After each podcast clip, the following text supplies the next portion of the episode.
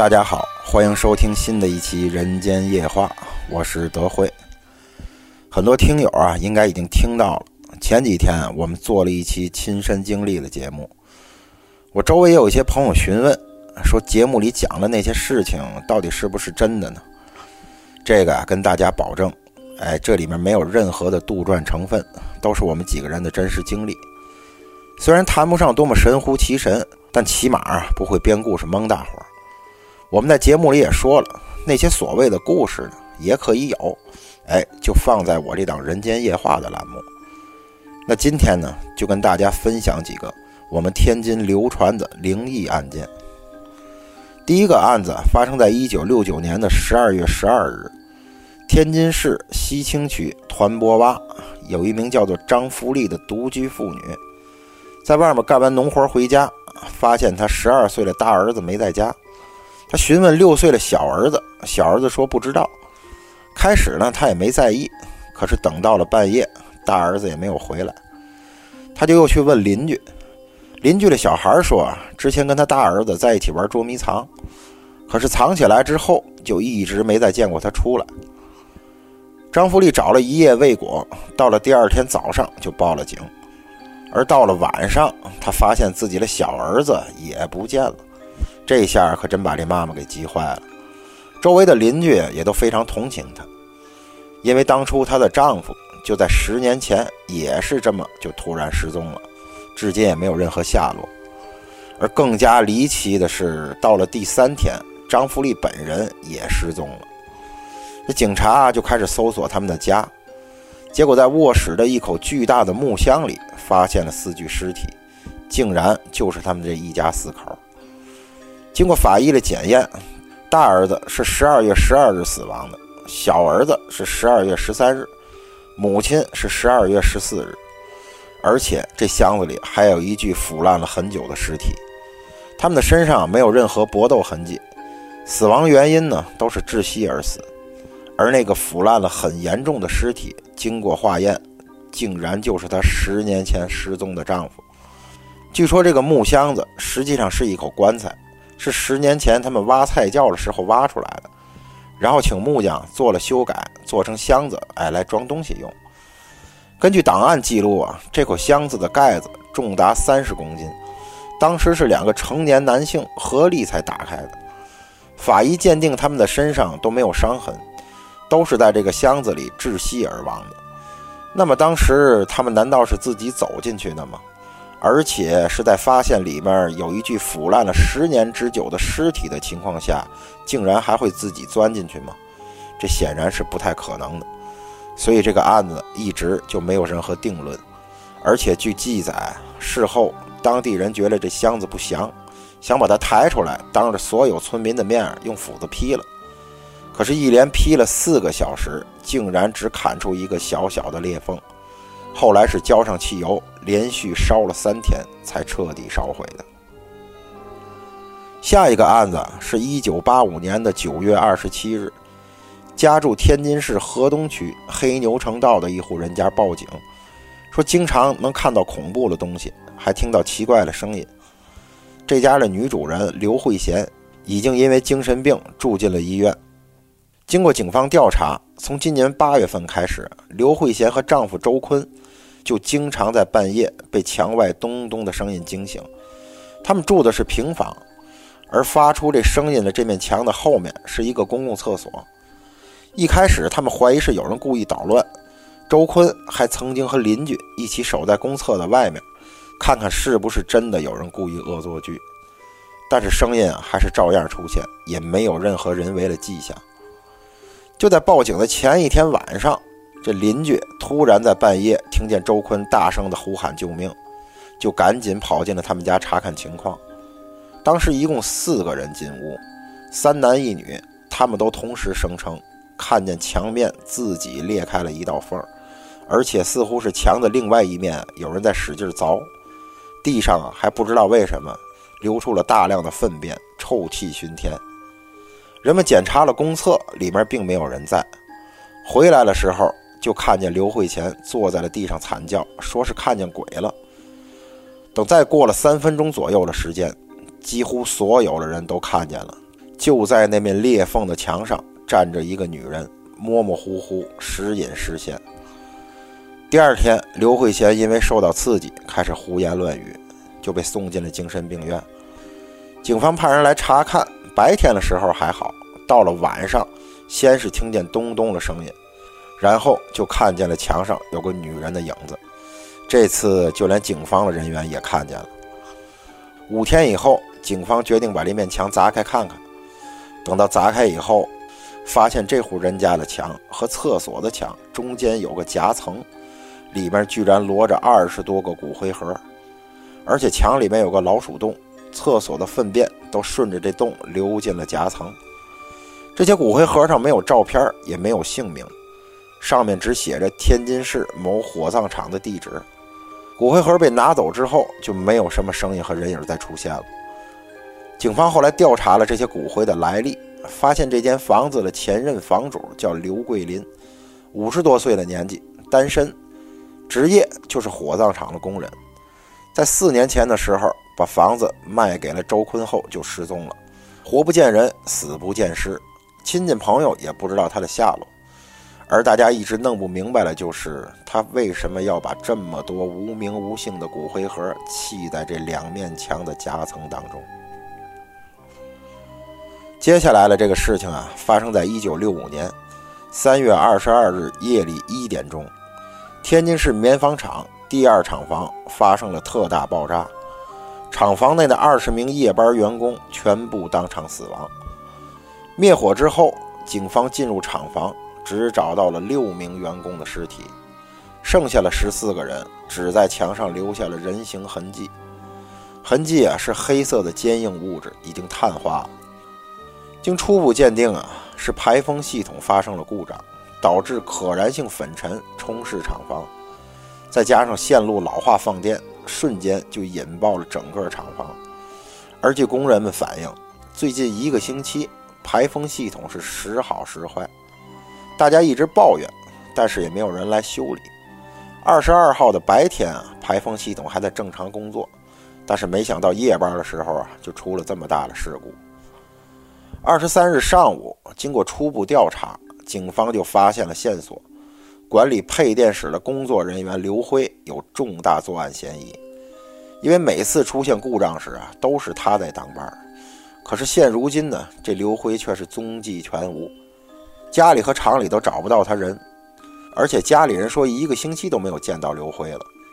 他留给家人的最后一句话是说厂里啊有人找他有事儿，他到厂里住一段时间，二十四号就回来。可是到现在一直没有再露过面。到了二十四日上午十一点，工厂维修人员在检修配电室的柴油发电机时，发现了他的尸体。经过法医解剖鉴定，他已经死了至少六天了，而且是服毒自杀的。这个结论当时就引起了很大的反应。工人们都说，他们每天都看到刘辉来上班。而且就在爆炸发生前的几小时，同事还刚刚跟他换过班。他那个时候看着是非常正常，没有任何的异样。这刘辉平时人缘不错，工人们也觉得他是不可能自杀的。而最为说不通的就是这个死亡六天的鉴定结果。不管怎么说啊，这嫌疑人也已经死了，最后这件事儿呢，也就只能不了了之了。接下来是一件发生在一九六四年的事件。地点是天津市河东区成林庄路的一个石灰厂。四月七日上午十点钟，家住在堂口三段的一名九岁男孩鲍国防，和二十一名其他邻居的孩子到石灰厂的空地上去玩。到了下午四点的时候，所有的孩子都回到了家，唯独鲍国防没有回来。一个年纪比较大的十六岁领头的孩子告诉鲍家的父母说。他们从中午的时候啊就找不到报国防了，一直没有看见人。父母一听啊，赶紧喊街坊邻居帮忙寻找。半个小时以后，三段所有的男性住户就都聚集到了石灰厂的空地那儿，开始找孩子。连石灰厂夜班的人员啊都参与了，一直找到半夜两点半，也没有找到孩子任何的踪迹。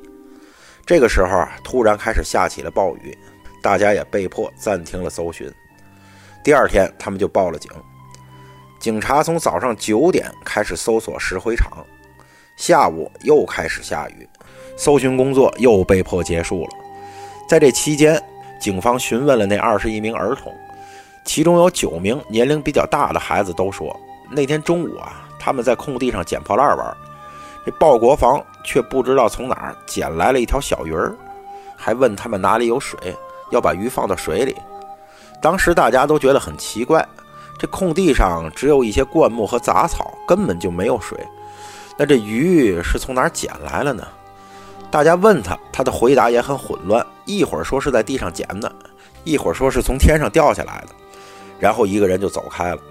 这鲍国防的智力啊比较低，说话也不清楚，所以平时大家都不怎么跟他玩，他也不和别人玩，所以啊，大家就都没管他，让他一个人去找水。之后呢，就再也没见到这个人回来。到了第三天，四月九日早上，雨终于停了。鲍国防的尸体也终于被人找到了，是邻居的五个家长同时发现的，地点就在空地的西北角一片很空旷的地方。而令人不解的是，不论是孩子们还是家长们，都曾经不止一次的搜索过这个地方，大家都很肯定，那个地方之前是什么都没有的。尸体啊是面朝下趴在空地上，头部倒在一片小小的水洼里，这个水洼只有脸盆大小。大人们把他抱起来的时候，发现他手里攥着一条小鱼儿，居然还是活的。警方的验尸报告称，这个男孩的肺部有大量的积水，是窒息而死的，身上也没有搏斗的痕迹，而且死亡时间大概就是在他失踪后四月九日的上午。由于后续没有任何线索，案子也就一直搁置下来了。后来那些家长和孩子们也是猜测了很多种可能。但是始终也没有办法解释那条鱼是怎么回事儿，而且因为当时很混乱，最后那条鱼啊也是不知道跑到哪儿去了。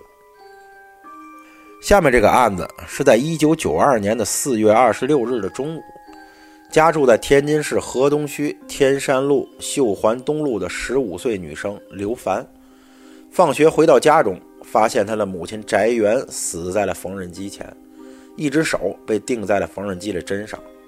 刘凡马上报了警，警方迅速赶到了现场，开始调查，发现家中没有财产损失，死者身上也没有任何搏斗的痕迹。翟元时年三十九岁，无业，就是个家庭妇女，平时依靠给人做一些裁剪、包缝这样的零活来补贴生活，没有任何的不良记录。他的客人基本上也就是这个楼里的邻居。而最令人费解的是，现场发现了大量奇怪的水痕，是不属于人类的。经过检验，竟然是青蛙的足迹。根据目击者叙述，当天上午一直在下雨，有一个陌生的身穿绿色雨衣的成年男性进入过这个楼栋，但是是不是进入了翟元家的房门，这就不得而知了。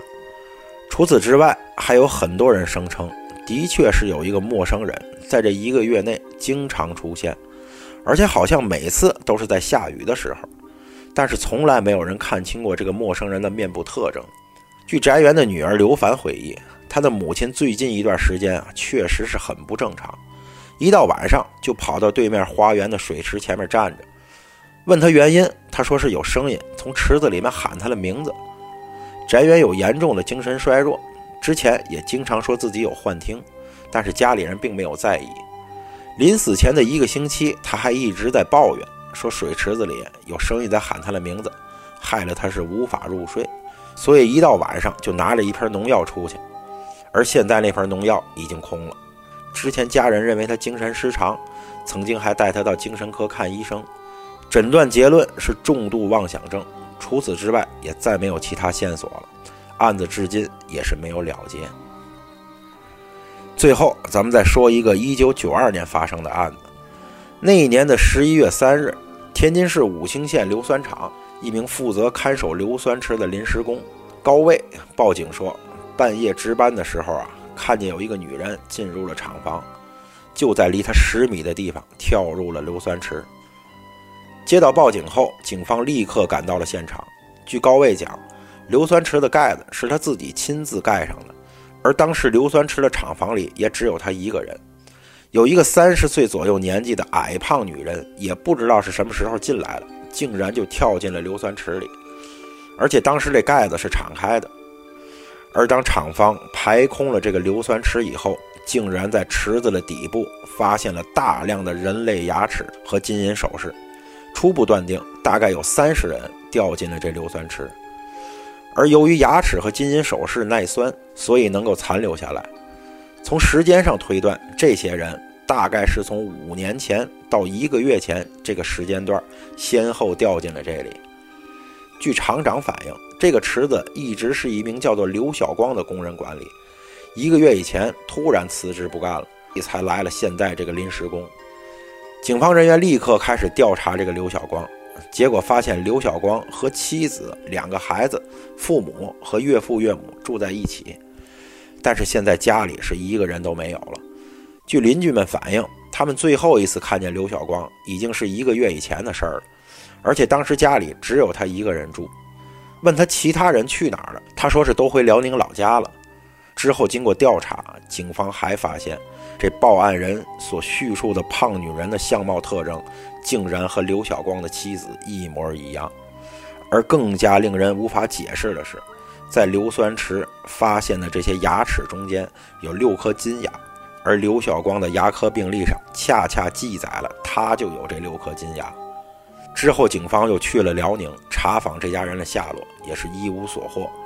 案子最后也只能这么悬着，只是推断这三十个人当中有七个人可能是刘家的人。可是其他的那些牙齿又是谁的呢？到现在也是没有任何的定论。好了，今天的案子就给大家讲到这儿。今后再搜集到其他的素材呢，再给大家做这个系列。那咱们下期《人间夜话》再见。